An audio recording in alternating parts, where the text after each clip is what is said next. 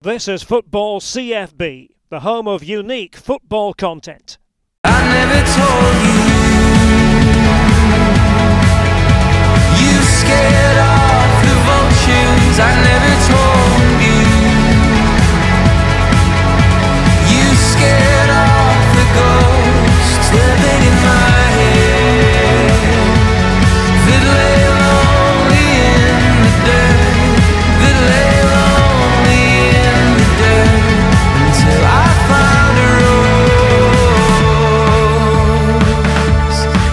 Lucky to be joined on Football CFB today by Dean Hammond, a player who, played at Brighton and Hove Albion, played at Southampton, also played with Teddy Sheringham, of all people, at Colchester.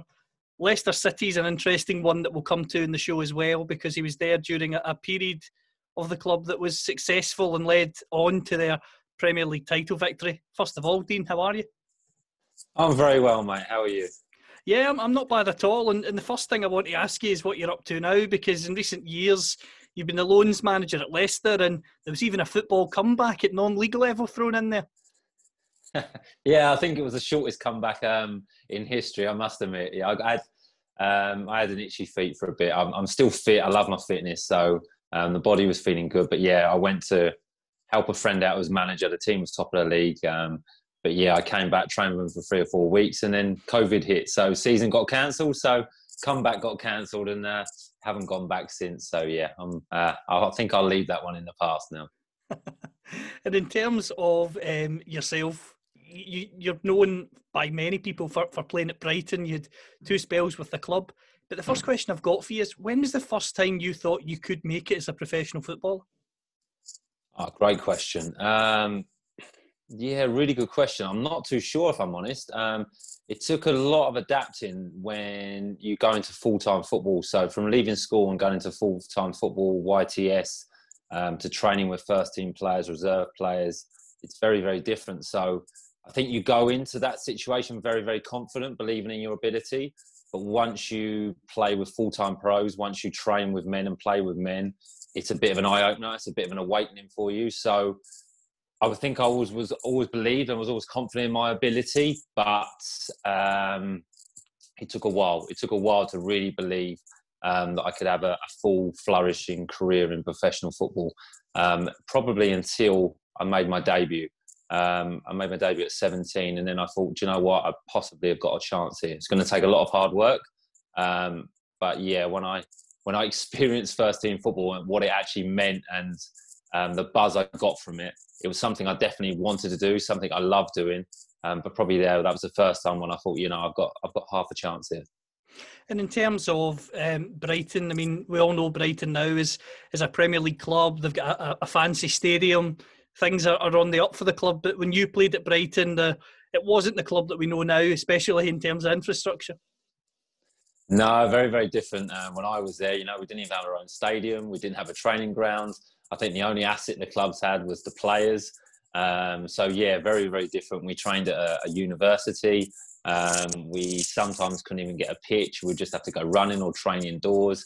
Um, the Withdean Stadium, which was put up and taken down every every season. I think the seats were actually used um, for the for the golf, the Open, um, when the season wasn't going on. So very very different and.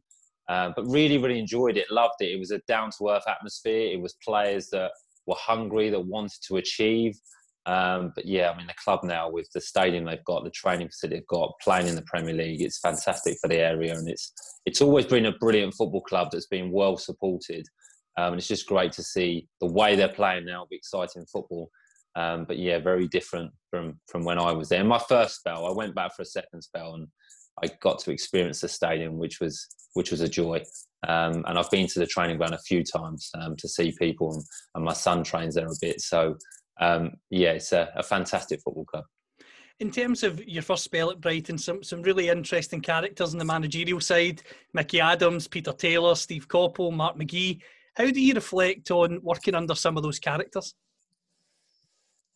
All very different. All very very different. Um, old school, some of them. Some of them were very, very much love the fitness work, running, um, and were very successful in that. Um, one thing they all had in common was they were massive on team spirit. They were massive on having a good dressing room. um, people that respected each other, worked hard, and, and, and, supported each other, looked after each other, became a bit of a family. So um, Micky Adams, you know, was the manager when I became um, when I signed full time as a YTS, and he was um, pretty tough, put it that way. He didn't take any falls and um, was pretty harsh on the younger boys, but you learn that actually that's a good thing. Um, and Steve Coppell was probably the first manager that came in and used um, football analysis. So use videos to um, show the opposition, to um, report back on our games. That's the first time I experienced that, and that was you know completely different to now. That was done with a video recorder and a video on a, on a Friday afternoon for for 20 minutes, but it was something new then. Um, Peter Taylor, obviously, the experience of being England manager. Um, was very much on. He loved footballers. He loved technical players. He wanted to play in a certain way, and done a really good job um, at uh, Brighton. And, and Mark McGhee was one that was um, very much like being involved with the players. You know, I wanted to have a laugh, um, but a good manager. You know, he was successful at Brighton, got us promoted. Um, but yeah, enjoyed working under all of them. They taught me many, many different things, and they were very different, but um, similar in, in certain ways. One of the players I want to ask you about, um, in particular, someone that will be known to the wider audience, Bobby Zamora, what was he like? Because when you look at his stats from from that first spell at Brighton, he was he was on fire. Yeah, I mean, a great player. When he when he first came in, I think I was it was my first year YTS, I think, and he came in on loan from Bristol Rovers, and he scored. I think he scored seven goals in seven games, something like that. That obviously then they went and spent a lot of money on him. Great finisher, really nice guy. Um, always destined to go further in the game because he was quick, um, really good finisher technically very, very good, very loud personality, you know, very, very confident. Um, but no, a nice guy. He was good with the with the younger younger boys, even though we're a, a similar age. Um, but that had a brilliant career and, and, set the tone for the club having successful seasons with a few promotions. So a brilliant signing for the football club, and they earn a, a, pretty penny out of him when they when they sold him. So you know, I enjoyed playing with Bobby. Even though I didn't play with him that much, I enjoyed training with him. And in terms of your spell at Brighton, some people probably forget this. You had a couple of loan spells um, as you were coming through Aldershot and Leyton Orient. What's it like as a player to, to, to go on loan and, and go into a different changing room, especially at a young age?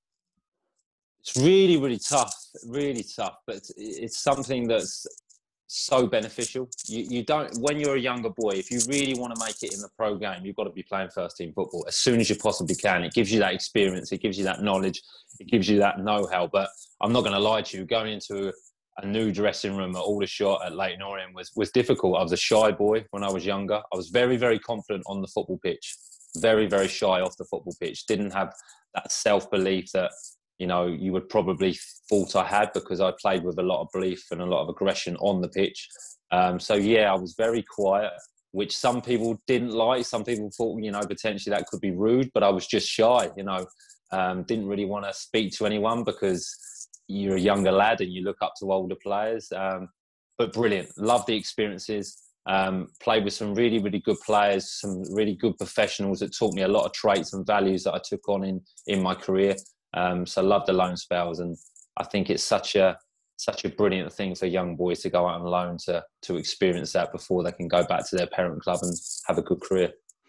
Everyone has ups and downs at a football club, but for you, I want to get your insight into when you take on the number eleven jersey. Was was was that a big moment for you? Because uh, number eleven, I suppose, suggests that you're going to be in the team more often than not.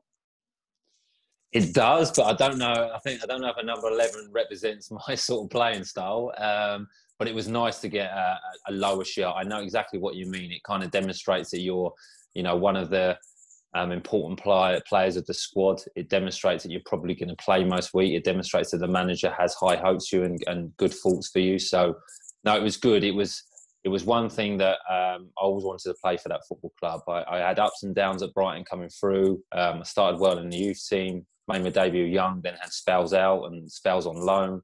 Then it was a three month contract situation where I got offered a year, got taken away, and I got given three months to prove myself.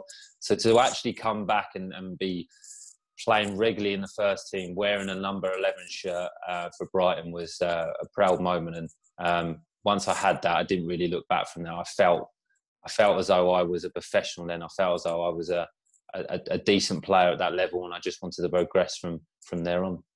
Talking of proud moments, getting the captain's armband, I imagine, um, is something that is a proud moment for any player. Did you feel that you were a natural leader? Do you know what? I felt as though I was a natural leader on the pitch. I, I feel as though I led by example. I knew how important it was. I loved the responsibility of wearing the armband. I think it made me a better player um, when I was captain of a, of a, club. But as I previously said, I wasn't allowed this off the pitch. I wasn't. There wasn't going to be massive speeches from me in team meetings or in the dressing room. But I would lead by example in training. I would set the tone. Um, I would, and I would make sure that I was at my best. Um, during the game, before the game, preparing for the game, very professional. So, you know, you get different types of captains. So I definitely led on the pitch and took the responsibility of being captain on the pitch. Um, but yeah, there was no fit to uh, necessarily motivate the group, but love being captain. And I always felt wearing the armbands gave me something extra, um, and I loved every every every time I was captain for whatever club I was. And in terms of that first spell um, at Brighton, you joined the club as a very young, a young kid at the age of around 11 years old. You're there for, for many years. What are the highlights of that first spell? Because you talked about promotions earlier on. I mean, that must just just be some of the best memories in football. Yes, I mean promotions are brilliant, and you just get to enjoy it with with your teammates, which is a massive thing. And um, you achieve something which is huge as well, and you can look back on it. You know, the early part of my career with the promotions, I wouldn't say I was a big part player of it, so that was difficult to take. I didn't really appreciate as much as I possibly could because I didn't play as much. But you know, the highlights of probably the first spell was being made captain at such such a young age. Um, um, you know, a manager putting the belief in me was was fantastic. And the year we stayed up in the championship, when we got promoted under Mark McGhee, and then the following year we stayed up in the championship, that was a huge achievement because we had no budget at the football club. We didn't have a stadium, we didn't have a training ground. We were competing against teams like West Ham, uh, Wolves, some, some big clubs in that division. And to be able to stay up on the last day of the season was a feeling that I will always remember. Um, the Withdean wasn't the biggest stadium, but the fans coming off on the pitch and celebrating and feeling that as though that was an achievement was probably my highlight of the club at that at that spell. And in terms of the first spell, ultimately you've been on record as saying before the way you, you, you left and, and the situation, the way it was handled from the club's point of view wasn't something that you were particularly happy with at the time. Ultimately, why Colchester is, is your next move? Really good question. Um, I had a few options to be honest. I was actually going to Sheffield United under Bryan Robson, um, and he, he, got the sack, so it didn't happen. Um, so Colchester came in. Um, I went and met the manager. I went and met the chairman. I was very impressed with what they were trying to do in terms of with the new stadium. Um, I knew the type of player was at the club. Uh, it was championship football, so it was a step up. So which is what I wanted to get back into because I'd love playing in the championship. Um, and it just seemed to work. It was in um, Essex. Uh, my sister had just moved up to that way, so I had family close. It just kind of seemed to fit. I met Guy Williams, who's a, a good manager, a really good coach. Um, I'd heard good things about the club from uh, um, Adam Virgo was there at the time, who I'd played with at Brighton. Um, so the club was sold to me, and the vision was sold to me. Now it didn't quite work out as it was sold to me, but it was a step forward in my career. And, you know, we all know the story of me leaving Brighton and how that happens. And it was time for me to leave the club, unfortunately. And I think it worked for both. Brighton needed the money and I wanted to further my career. So it was a good deal for both. And culture just seemed to be the right thing to do at the right time. I've got to ask you about one man in particular. I mentioned him in the intro. I ask every single person that's played with him. Teddy Sheringham. I know he was he was towards the end of his career when you played with him, but what was he like? Because from a fan watching football, he just always seemed to have space, even though he, he wasn't the quickest. He was brilliant, really, really good. His awareness of what you've just said was, was fantastic. And in training, he was still the Teddy Sheringham of old. You know, you'd play small sided games, you do finishing drills, you do keep ball drills. He'd be the best player in training, completely still the best training. His touch was fantastic, his awareness was good. He wanted to still train and play just unfortunate at 40, I think 40, 41 he was. Um, he just couldn't get around a, a, football pitch anymore, 11 aside. So, but he was brilliant for me as a young player coming in. You know, I could speak to him. He'd give me advice. The advice he'd give me was very, very useful. Um, you know, the one thing I learned, he was in fantastic shape. You know, for someone of his age in football that seems old at 41, I mean, his his body physique and his body fat was unbelievable. Um, and you know, he was still working the gym, and he was just an example to us players that at that age he still was committed to his, his trade. So, love playing with him. Um, his finishing was a joke, absolutely unbelievable and he set the standard in that. And if you didn't keep to his standing and finishing, he wouldn't he wouldn't want you joining in, and he'd tell you that. So you had to work even harder. Um, but I love being on his team, and if he dug you out, no problem because it just made me train harder. So yeah, brilliant experience. I had four or five months with Teddy and um, loved it as well. Ultimately, at Colchester, you, you suffer a relegation from the highs of promotion. What's it like coping with relegation as a player? Yeah, it's difficult. It is difficult because you feel as though you've let yourself down, you've let the club down, and you've let the fans down. So you it's it's a real negative thing. And you know, at Colchester, we just fell short. We actually that year played some really really good football. Um, we just weren't. We would score a lot of goals. We just couldn't keep it out of the back, unfortunately. And we were playing against again in a division that's very competitive against the big teams. But you know, we we were. It was an it was enjoyable to play in that team in terms of how we played, not the results we got. Um, but it's really hard because you know when you get relegated, budgets get cut. People tend to generally lose their job, which is unfortunate. Um, and it's taken Colchester so long to get to that level, um, and they've not been back since. It's it's it's quite difficult, um, and you take it hard as a player because it's ultimately it's down to you. It's your responsibility, along with the manager, the coaches um, and it's something not very very nice. And it happened a couple of times to me in my career, um, and it's something that you don't want to happen. So, if anything, it, it's a good learning curve. It gives you experience to think, I don't want this to happen again, so I'm going to work hard even harder. I'm going to improve even more. Um, but yeah, not not a nice feeling to um, especially see the, the, the faces of the fans when you do get relegated. That's something that not haunts you, but stays with you sometimes when clubs get relegated, players want to down tools and move on. But but you were the opposite in the sense that you commit to Colchester, you've got a new manager in Paul Lambert, and, and you end up being the player of the year and, and, and having a really positive season. On, on, on your part, how proud are you when you look back at that season in particular? When let's be honest with you, the easy option for players when they go down is to maybe try and seek a move elsewhere. It is. You're right, and I, I, felt obliged to stay at Colchester because they'd given me an opportunity in in, in uh, the championship again. They'd bought me. They'd invested money in me, so I felt as though it was my right to stay to try and get the club back to the championship. And um, you know that season, actually, I didn't start off in the. Actually, I started the first game and then got left out for a few games. And and Paul Lambert came in, and he was a breath of breath of, breath of fresh air. Paul, um, love playing under him. He, he was the first manager that really made me really, really believe in myself. You know, he backed me. He made me feel as I was a good player. Um, his man management skills were fantastic. Um, I love playing him. He really generated. He, he got the team going again. Um, we got confidence. You know, we didn't finish the highest. I think we finished tenth in League One, something like that. Um, but the way he got us play, play and the way he's got to believe, and the way he got the team spirit back was fantastic. And you know, lucky enough, I had a good season, scored a few goals um, got player of the season, which is always nice when you get voted by by your by your fellow players and the fans. So a really successful season. I've just had my first child as well, so brilliant memories from me. But I love playing under Paul Lambert. He was he was good, really really good. And in terms of Lambert, um, obviously he's well known up here in Scotland, having played with Celtic, the national team, and, and of course being being a Champions League winner as well. Would he ever join in in training? he would, yeah. and to, to, be fair to him, he could still play. He, he was brilliant. He would always only join, but he'd only join in on a Friday. So Friday we'd have like eight aside. I think it would be young v old. He would join in and uh, he would take it very seriously. Put it that way. And if uh, he was very rarely on the losing team, um, he'd just be, he, he, you know, he'd tracky bottoms, uh, boots on, and he'd join in. He'd join in the keep ball, the circle before, and then he'd play a game. Um, and yeah, he won more times than than um, he lost. And uh, he was, uh, if you were on his team, um, you knew about it. I think I fluttered between the young and the old. Is I was at that age, so sometimes I played against him, sometimes I played with him, and I prefer playing with him.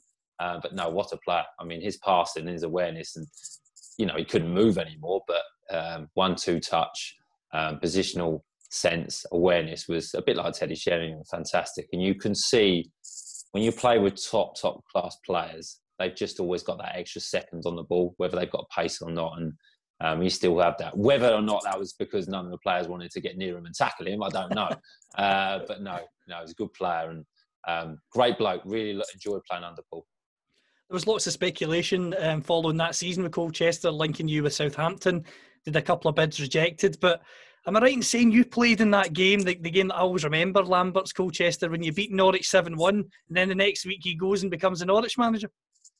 It was a strange one, to, be honest, Callum. It was like um, we, uh, yeah, we played Norwich, which is a tough game. You know, they just come down from the, the championship, I believe. Away game, there was high hopes for them. They'd spent a bit of money. Um, and we'd not had a great pre-season, if I'm honest. Um, and we went to Carrow thinking, you know, can we get a draw, something like that? And to win seven-one uh, on the opening day of the season was was unbelievable. It was just one of those games. Every time we attacked, we scored we kept a, a, shape that we'd worked on in pre-season, and it just went it went right for us. And I think Paul Lambert got offered the job after the game. I think he knew the chief executive at Norwich. I think they had some connections in at Celtic. Um, I was aware of Southampton's interest before the game um, and after the game. Um, Paul actually, uh, the day I signed for Southampton, actually uh, asked me to sign for Norwich. So I had the choice. He wanted to take me to Norwich with him. Um, but I'd already kind of given my word to Southampton, and the clubs had agreed a fee. And it was quite funny. I didn't know about um, Paul going to Norwich until it was done. Um, we was at training. I knew I was going to Southampton, and all the camera crews are there, and the media were there. And I'm thinking, right, okay, everyone's going to find out I'm going to Southampton. Um, this is it. Everyone's going to find out. Nothing to do with me. It was all about Paul Lambert going to Norwich. So, a bit arrogant on my part, but it has nothing to do with me. My move to Southampton went all under the radar, nice and quiet that Paul Lambert was going to um, to Norwich. But yeah, it was a an interesting game that, and um, I think Bryan Gunn was the manager at the time, and I, I, remember a couple of the fans running on the pitch and throwing their season tickets at them. But then Norwich ended up getting uh, promoted under Paul. So yeah, an interesting day. And in terms of um, you mentioned the Southampton interest. I always get interested when, when, when there's a lots of speculation. You see it now more so than ever with social media. How do you handle that as a player when when there's bids coming in, they've been rejected? Is it is it hard to remain hundred percent focused? And I don't mean that in a disrespectful way where you stop trying, but your head must be clouded. Yeah, I get what you're saying. You're not distracted, but your mind, you do think about it. You do think, you know, especially if it's a club that you really want to move to, where you feel as though you can progress your career. Um, I was aware of Southampton's interest pretty early on in pre-season, actually. Um, uh, Alan Pardew was manager, Dean Wilkins was assistant manager, and I'd worked with Dean at Brighton. Actually, he was my youth team coach and my manager at Brighton. Uh, he was actually made me captain at Brighton, so I was aware of the interest. I was aware that they really wanted me. Colchester were holding out, wouldn't agree on a fee. Um, they actually, Colchester actually offered me a new contract. So I was negotiating that because I didn't think I was going to be able to leave. Um, and then out of nowhere, um, a fee got agreed, and um, I could I could make the move. I could go and talk to Southampton. But it does it is a distraction um, because it's constantly on your mind because it's something that you really want to happen and you're aware that you know one tackle um, one injury can stop that move. So it doesn't stop you trying any harder because you're a professional um, but you are a little bit um, what's the word? Um, just to say you are a little bit distracted because it's so important especially if you can move to a bigger club you mentioned Alan Pardew. What's he like as a character? Because he's he's a sort of Marmite figure with, with fans in football.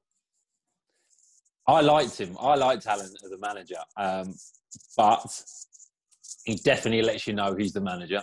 He definitely lets you know he's in charge. Um, he is a manager that um, thinks highly of himself. He's very, very confident, not in an arrogant way, but he's confident in what he does and know I'm a good manager. But I think that rubs off as players. And he's one a little bit, not old school, but he would let you know if he's not happy. Um, but yeah, I enjoy playing under Alan, and Alan's a better coach than I think people give him credit for. Um, his his 11 v 11, his pattern of play is really really good in terms of the messages he give you are really, really clear. So when you go on the football pitch, you know exactly what he wants from you, and you know exactly how you want to play. Um, but yeah, he's a he's a manager that you know is in charge, and um, it can uh, it can yeah, he gets mixed reviews. Put it that way. But um, I quite enjoyed my time with him. I didn't. You know what? When I was playing with him, I didn't get that much praise off him, but he made me captain. And when I did get some praise off him, it meant a lot more because it wasn't a regular thing. Um, and I think I've heard interviews after we left and different things about how much he um, he did kind of rate me and thought of me. So that was nice, but I wasn't aware of it at the time. One of the, the, games I want to ask you about is the Football League Trophy final, or the Johnstone's Paint Trophy, as people maybe know it as. What was it like getting into that game against Carlisle as captain at Wembley in front of over 70,000 people? Because I always imagine, as a young kid growing up, whether it's the FA Cup final, the Johnstone's final, whatever it may be, walking out at Wembley, skipping your team, must be a dream come true. Absolute dream. Absolute dream. I mean, we worked really hard to try and win that competition. It was actually a target at the beginning of the season to, to try and win it, to give us some momentum. Um, and we we done it. You know, a, a, few close shaves with penalty shootouts to get there. Yeah, but leading a team out um, at Wembley, whether like you say it's the FA Cup final, Champions League, Paints Trophy, whatever it is, the playoff is was a proud moment. And I must admit, I didn't get nervous too many times in my career, but that was one time that I did feel the jitters a little bit. Um, driving up to the stadium in the bus with the other players, seeing a sea of red and white. I mean, it was I think there was 70,000 there. There must have been over 50,000 Southampton supporters. So I think once we saw that and we knew how important it was for the club, um, there was only going to be one winner on a day. But to captain the side, walk the team out, play at Wembley, win, lift the trophy, walk up them stairs, um, and lift the trophy in front of all them fans, and how passionate them fans were from going into administration, being on minus 10 points that season, you really felt what it meant to the club. And I'm very honoured and very privileged to be that person to, um, alongside Kelvin Davis at the time, we lifted, lifted it together because I was team captain and he was club captain. Um, was uh, one of the best moments of my career. So loved every minute. One thing I will say, I didn't have the best game. I must admit, I hardly touched the ball to be honest. It was one of those where we won four one, um, but yeah, I just kind of didn't I don't know why. I don't know what it was. I didn't touch the ball many times. So I love the result. Didn't really enjoy the performance, but no, brilliant day. One of the players people sometimes forget was at Southampton at that time on loan, Michael Antonio. He's a player who, in the Premier League, always seems to come up with a goal and, and trouble some of the biggest sides in the league. He seems to always love playing against Chelsea. What, what was he like at that stage? Because he was quite raw when he was younger. Yeah, very, very raw. But you could see he had that raw talent of uh, you know he's, he's, a fantastic player and he's done a, a, brilliant career but he had that real pace and power but didn't quite understand the game. He, but you know he was still playing as though he's a non-league player sort of thing. He was a young player so every time he got the ball he tried to take everyone on. Every time he got the ball he tried to score. Um, but you don't want to knock that out of players. Because he was raw that's quite special. Um, but really nice guy um, uh, michael was. Um, had a one thing, one people had a, one of the longest throws I'd ever seen as well. You know, he could shut the ball in the box, and we we quite like that when we had Rickie Lambert up front. But uh, no, good guy. Um, enjoyed his time at Southampton. He was on loan. I think we tried to sign him permanently, but he went back to Reading and played. Um, but you know, he had pace and power, and he was he was rapid, really, really strong when he was running with the ball. Could frustrate the hell out of you. I'm not going to lie. When you wanted to just try and keep it simple, and he's running from his own half trying to score a goal. But uh, sometimes it worked, sometimes it didn't. Um, but a good player, and he's had a brilliant career. The next question I'm going to ask you, you know what's coming. You've been asked probably a thousand times, but I think it's an important question because when players score against their former club, normally it's uh, apologies and nobody knows where to look. But you scored against Brighton and you run along the touchline cupping your hands to your ear. So although you maybe regret that later, at the time you, you certainly seem to enjoy it. Yeah, it wasn't one of my proudest moments, I must admit. Um, but yeah, at the time, it was one of those, what it was, it was probably just frustration. Um, I must admit, I celebrated the goal like I'd scored a 30 yard wonder that had coming off the crossbar, but it barely touched my head, if I must admit, of a header. We'd, we'd won the Paints Trophy two days before, and we'd look, let's be honest, we'd had a good night out afterwards and we'd enjoyed a few drinks. So I was probably still hungover, if I'm honest, and felt a little bit too, little bit too confident. Um, and I'd had a bit of stick off the fans for leaving, for being a local lad, and um, Brighton had gone one 0 up. So I was getting a bit of abuse from the fans, and it's just, I don't know what happened. It wasn't a conscious thing. I didn't think I was going to do it before the game. It just it just happened and as soon as I'd done it I'd regretted it and I got a few a few stern words off ex Brighton players after the game that I knew I knew well. Just uh, you know, what was that all about, and have a little bit more respect. So, but it happens in football, you know, it's an emotional game, and it was it was one of those things. I didn't mean anything by it, and when I returned to the club, I apologised for for my actions. But a bit of fun that probably went a bit too far, but you can smile about it now. But it was, um, yeah, it was uh, an interesting moment. I've got to, to talk to you about that Southampton team because Nigel Adkins eventually comes in and the club wins back to back promotions to get back to the Premier League. What was it about that group that was so special? Because when you look through that, that team, yourself, you had Rickie Lambert, Adam Lallana, Jose Fonte, and others who were mainstays in League One, Championship, and then Premier League. Uh, one, I would say, is good players. We were superb players. Um, really good coaching on the training ground. But one thing we were, we were hungry. We were hungry for success. We, as a team, when we found our formula and we found a pattern and, a way of playing, um, we we just found that momentum and we scored a lot, a lot of goals. And we were very, very strong at home. Our home form was superb.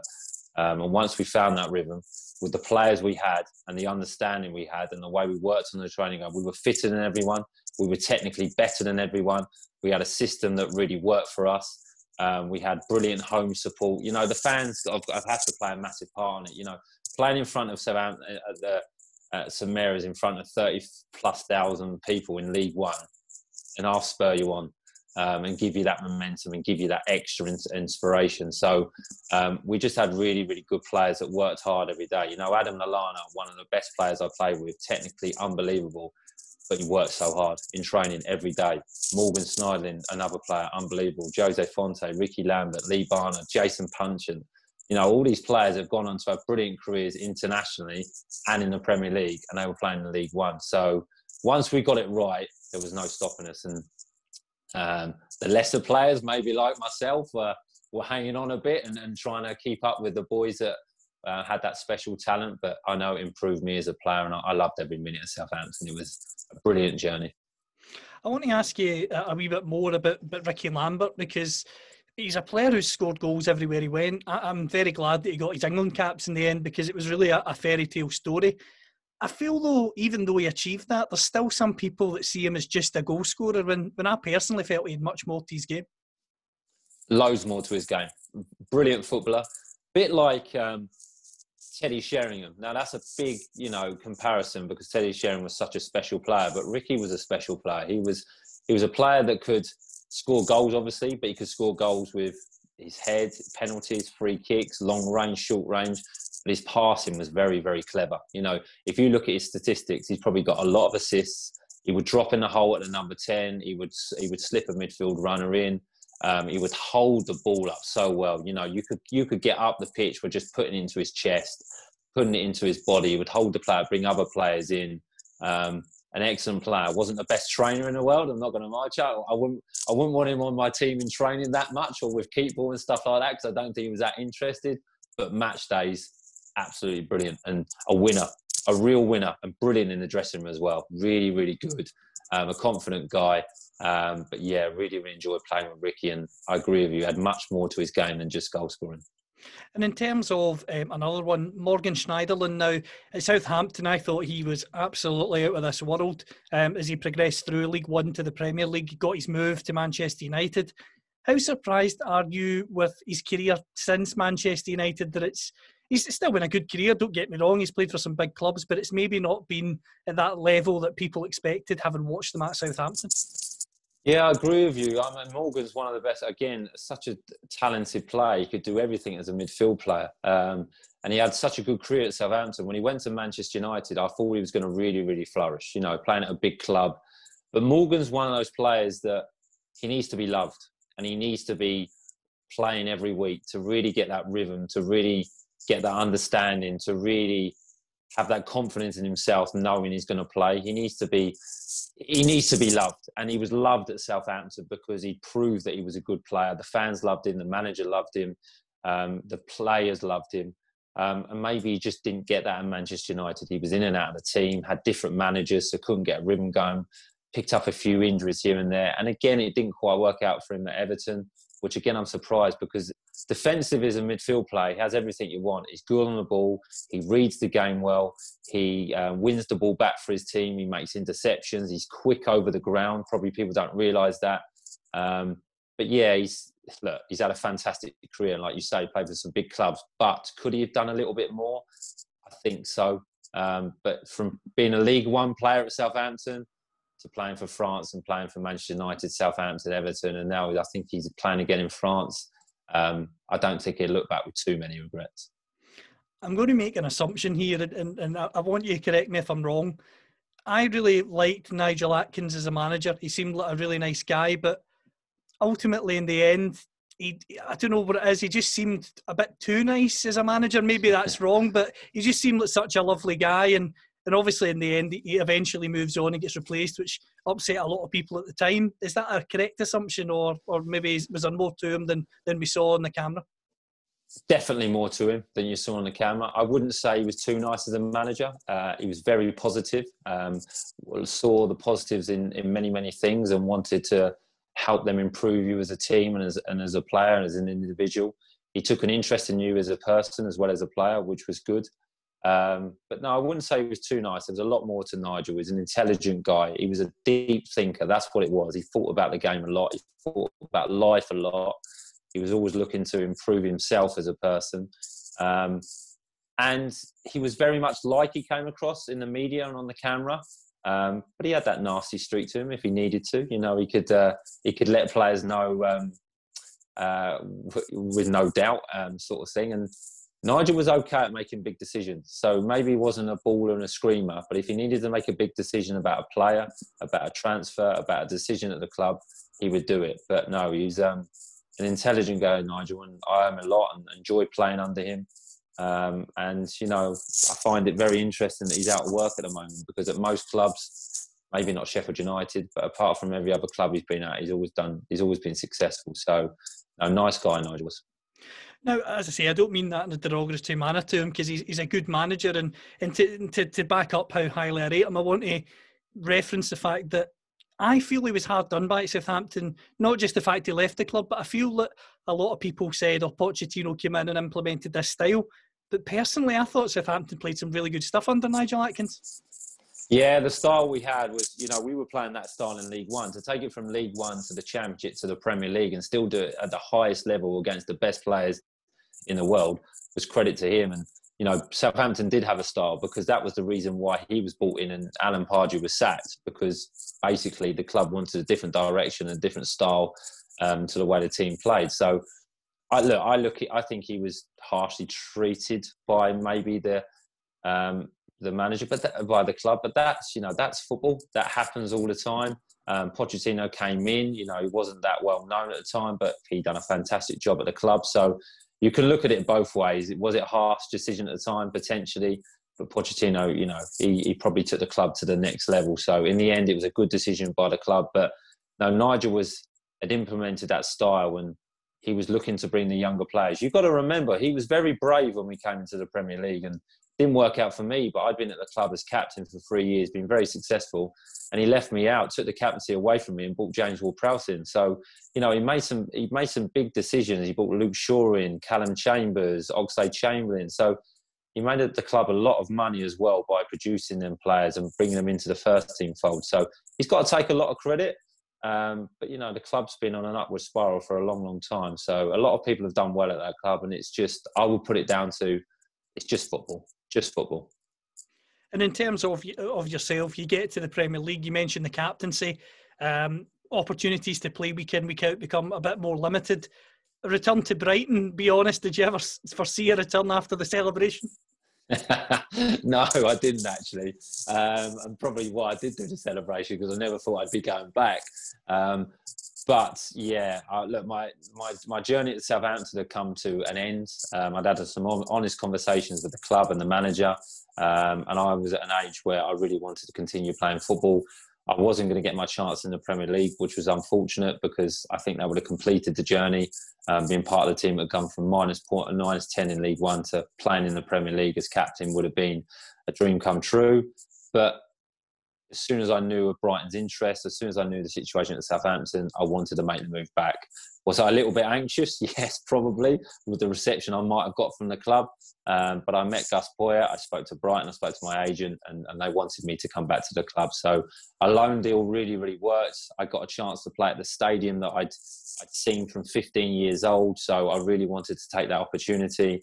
I knew a lot of the players still at the club, and I'd heard big things about Gus's team, and I'd played against Gus's team. So um, it was an exciting time to go back. And that year, um, playing at Brighton, when we got to the playoffs, was one of the best years of my career. I loved every minute of that. Really, really did. We had a tight squad of really good players. They brought a lot of Spanish players in, were good quality players, and, and Gus is an exceptional coach, really good manager as well. So, um, so happy I did go back.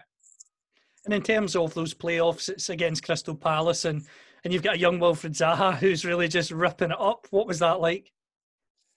Do you know what? We went into that game so confident that that playoff so confident. We'd beaten Palace, I think, a couple of months uh, months earlier, quite convincingly. We drew them in there with the playoffs. It's a local derby, um, so it's a big, big game. We had the first first game of the playoffs where we drew nil nil. Uh, well, I, I, probably should have scored myself with a header, but you know we we got a, a point, I suppose, or a, no goals in the first first leg. So we were very confident going into the home form. We'd won, I think, seven in a row at home. So we were really, really confident going to that game. But yeah, the difference was Wilfried Zaha turned up for, for ten minutes, scored two goals, and it was it was game over. But you know, an exceptional player. He is direct. He's quick. He's strong He's confident. He's tricky.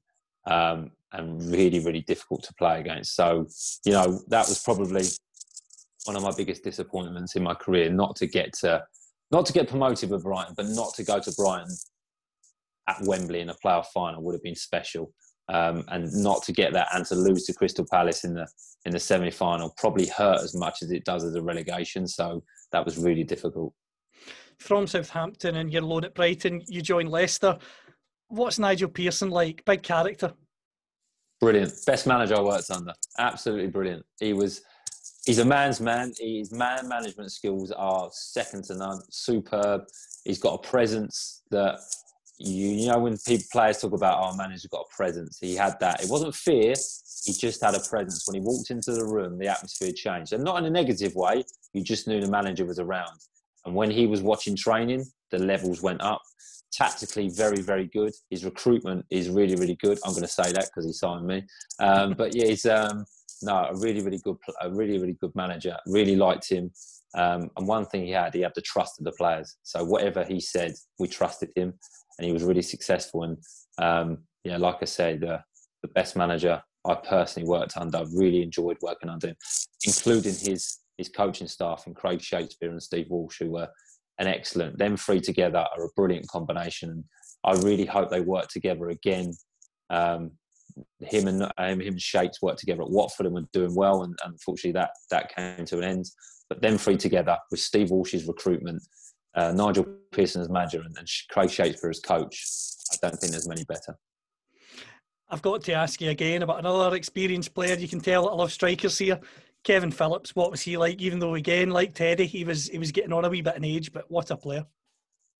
Yeah, a good guy, and just the same as Teddy. You know, he couldn't probably do what he wanted to do in 11 v 11, but his finishing again in training was superb. A great guy around the place. Didn't come in with an ego or thinking, you know, I'm Kevin Phillips. I've done this. I've done that. Wanted to come in and, and get promoted. Was brought in to help the dressing room with experience um, played some games and scored a couple of important goals that goals to help us get promoted. Um, but yeah, a good good guy, and um, he was actually a good trainer. And one thing about Kev, he worked extremely hard. You know, in training, he was always the first in the gym. The gym after training would do his runs after training if he knew he wasn't going to play at the weekend.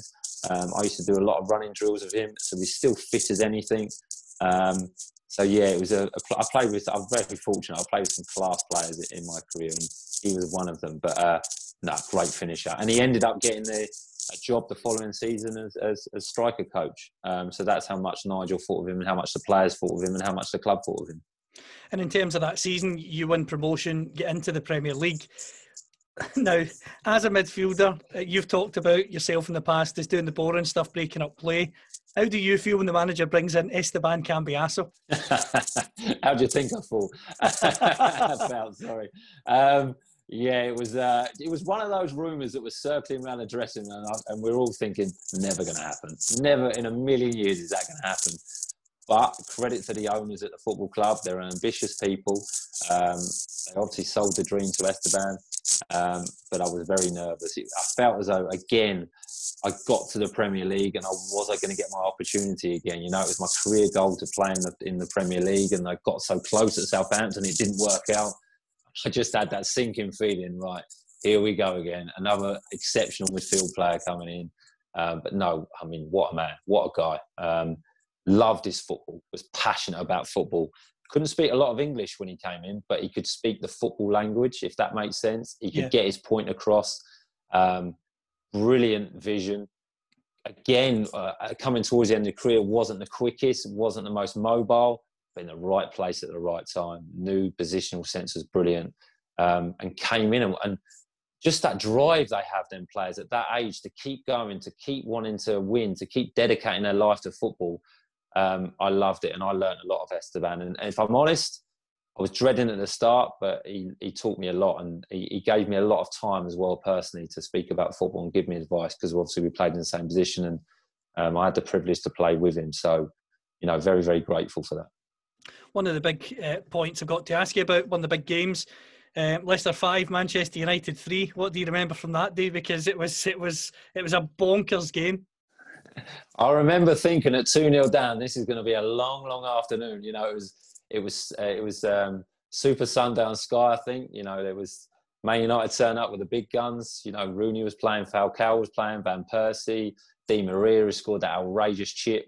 Um, so they had a top team out, and at two 0 down on a hot day on a Sunday, I'm thinking mm, this could be embarrassing. But we got a quick goal back, um, and then we went in at half time 2 1, I think, and then they got a third goal to make it 3 1. And again, I'm thinking, right, okay, let's just keep this score down. But we had something at Leicester. We had a team spirit. We believed in ourselves. We were attacking team. And when you've got the players like we had, you know, Jamie Vardy was just finding his feet in the Premier League then, but he scared them. He scared them rotten that game with his pace and his power, and and to make it three all. I think that that that equalising goal was the loudest I'd ever heard it at, at, um, at um, Leicester. The, the roof came off um, the noise when we scored, Esteban scored that equaliser, all of us celebrating together. I think it was one of the only times when we scored the goal and we walked back to the halfway line. I remember looking up at the crowd and thinking, right, okay, this is what football's all about. Free all in the Premier League against Man United, the noise, the singing from the fans, live on Sky, playing in the Premier League. I remember thinking at, I think I was 31, 32 then, thinking, okay, this is the feeling I've been dreaming of all my all my career. And to go on and win it five three and to beat them in the way we did was something that you know it's a career highlight. I'll never forget that. You mentioned Vardy scaring the, the living daylights out of Man United. He's he's doing that, I think, even now. To you saw what he did against Man City recently.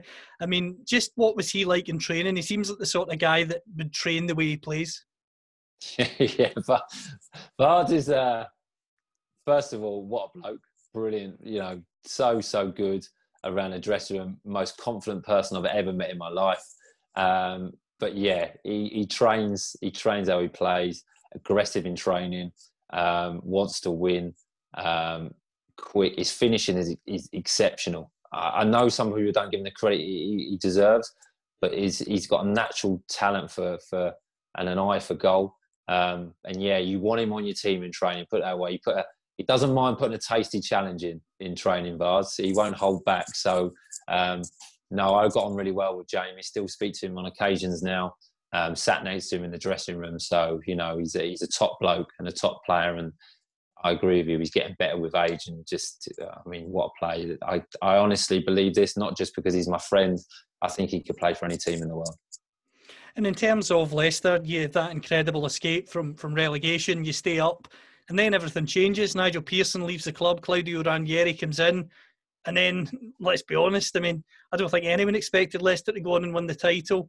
What was that like for you, seeing them win the title when, when you go out and loan? Was, was, was it a strange feeling? Because really, if you'd stayed in and around the club, you might not have played 10, 20, 30 games, but you would have been part of that. Is there a regret there at all? Huge regret. Um, really difficult. You know, at the time it was mentally hard to take. Um, it had a real knock-on effect on me um, because I wasn't like I agree. I, you're right. I wasn't forced at the club. I wasn't suggested I need to leave. I was coming towards. I knew I was coming towards the end or the, the twilight of my career, and I wanted to play games. I was a player that always wanted to play games. Um, an opportunity came up to work with Nigel again that I'd worked with at Southampton. Um, and obviously, like yourself, I didn't realise Leicester were going to go and win the Premier League. Um, but no, at the start of the season, under, when Claudio came in, we were very confident. You know, the, the, the great escape the season before when we stayed out, when we were dead and buried. Um, I think we won eight out of the last 10 games, seven out of the last nine, something like that. So we knew we were a good Premier League team then. And we, we'd made some exceptional signings. We brought Kante in, um, who was a fantastic midfield player, which again just gave me even more competition in midfield. Um, I seem to play against, uh, play with some exceptional players.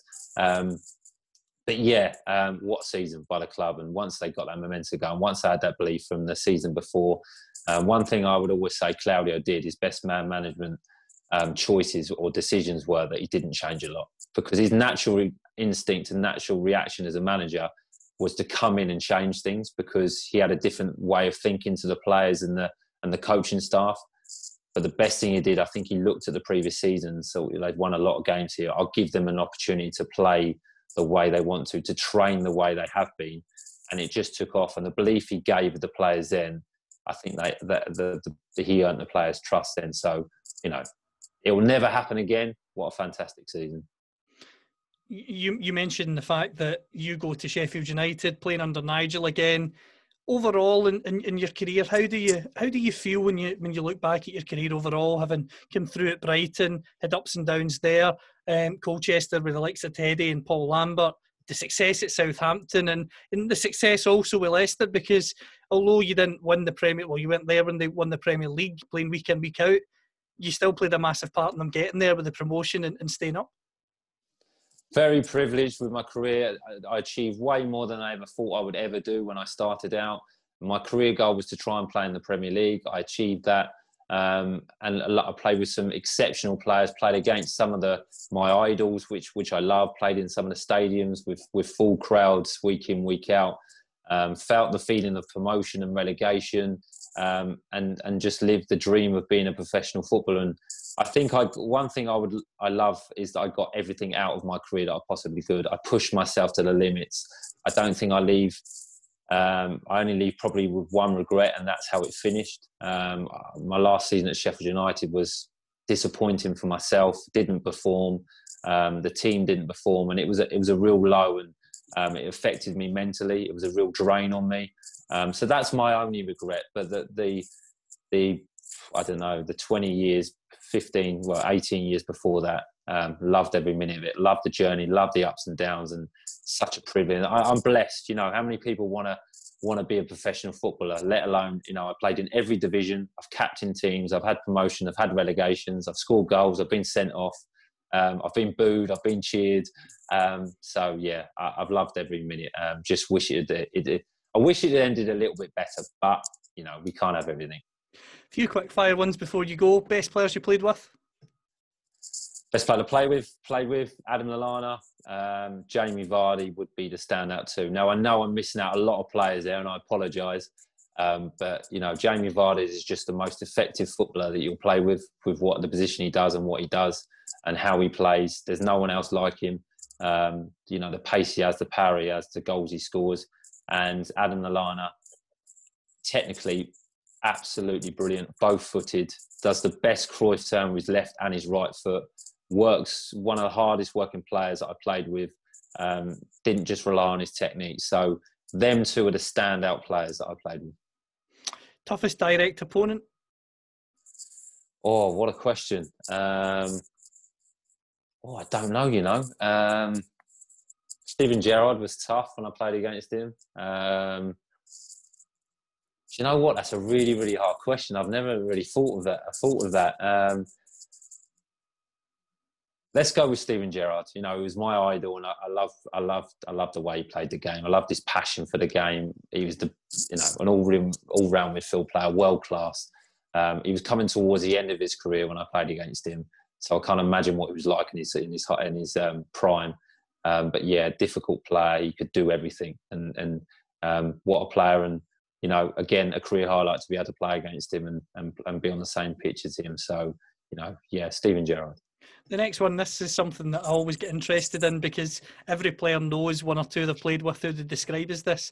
Who would you say is the most underrated player you've played with? Because a lot of the time there's certain players that fans maybe don't appreciate because, like yourself, you would maybe say in your career, you're doing the dirty work of winning the ball back and playing it forward. So, who would you say is the most underrated player or players? There's a couple, to be honest. I think you've got a lot of accolades from the Southampton supporters, but not all of them. Like Jose Fonte was a brilliant player, really, really good. He was a he was a leader. You know, I was a captain of the club, but he would lead as well. Um, dedicated to his profession, loved what he did, was disciplined in what he did. So he was a brilliant player. Danny Drinkwater, another one, exceptional player. Um, had that obviously partnership with Kante in, in midfield and had a really brilliant season at Leicester and really showed his true talents then and got his move to Chelsea. Um, he's not he's in and out of the team now, but very very underrated. He could do everything as a midfield player. He was he was tenacious. He was aggressive. His passing ability was good. He could score goals even though he didn't score as many as he could have done. Um, so them two, I would say, are probably the most underrated players that I played with because they were both spot on every day, training, games, dedicated to what they did, um, and were um, an inspiration to other players. Biggest character you played with and why? oh, Jamie Vardy'd have to be up there. Absolute lunatic, um, but in a good way. Um, just you know, kept you on your toes all the time. You, you, you, there was never quite a moment with Vars. You always knew he was up to something. Great character, but in a good way really, really good way, kept the spirits up of the players, but um, you were always on a little bit of edge when you were around him. Um, you didn't want to share rooms with him, put it that way, because I don't think he ever slept. Um, he's uh, just a great guy. And Danny Butterfield at, at, Southampton is the funniest bloke I've met in my life. Um, what a character, just so, so funny. Um, always smiling, always cracking a joke, always taking the mickey out of himself um, and others. Um, so yeah, he was, you know, brilliant. Them, them sort of people to have around the dressing room or everything. And even if you get players like that that don't play as much and they're in the squad, they're great value. You know, they keep the team spirit high. Fans might look at it from the outside and think, oh, why is he in the squad still? Why is he getting another contract? Because he's just making people around him better, and there's real value to that. So them two were especially good at that. Last question. Um, based on your career, the, the, the, ups, the downs, the red cards, the cheers, the boos, as you mentioned earlier on, what advice would you give to any young players now? Work as hard as you possibly can every day. Um, learn from the more experienced pros. When you're a youngster, you don't tend to listen too much, but listen to what they're saying because they've been through what you're going to go through. They've had the real life experience of what you're going to experience. Um, and do you know what? Never give up on your dream. There's going to be moments in your career when you, it's not going to go for you. It's going to go against you. You feel as though you might have to drop down the leagues to come back up. But there's millions, thousands of examples of players dropping down and then making to the top. Jamie Vardy, for an example. So, you know, if you've got an ambition as being a professional footballer or getting to the Premier League, but like I did, that seemed a million miles away. It seemed like an ambition that was never going to come true, but never giving up and trying to improve every day. Every day. Um, in training so so important. Try and improve every day. Learn something new every day. Test yourself against the best players. But if you've got a dream go for it. Don't let anyone stand in your way and learn as much as you possibly can to achieve that goal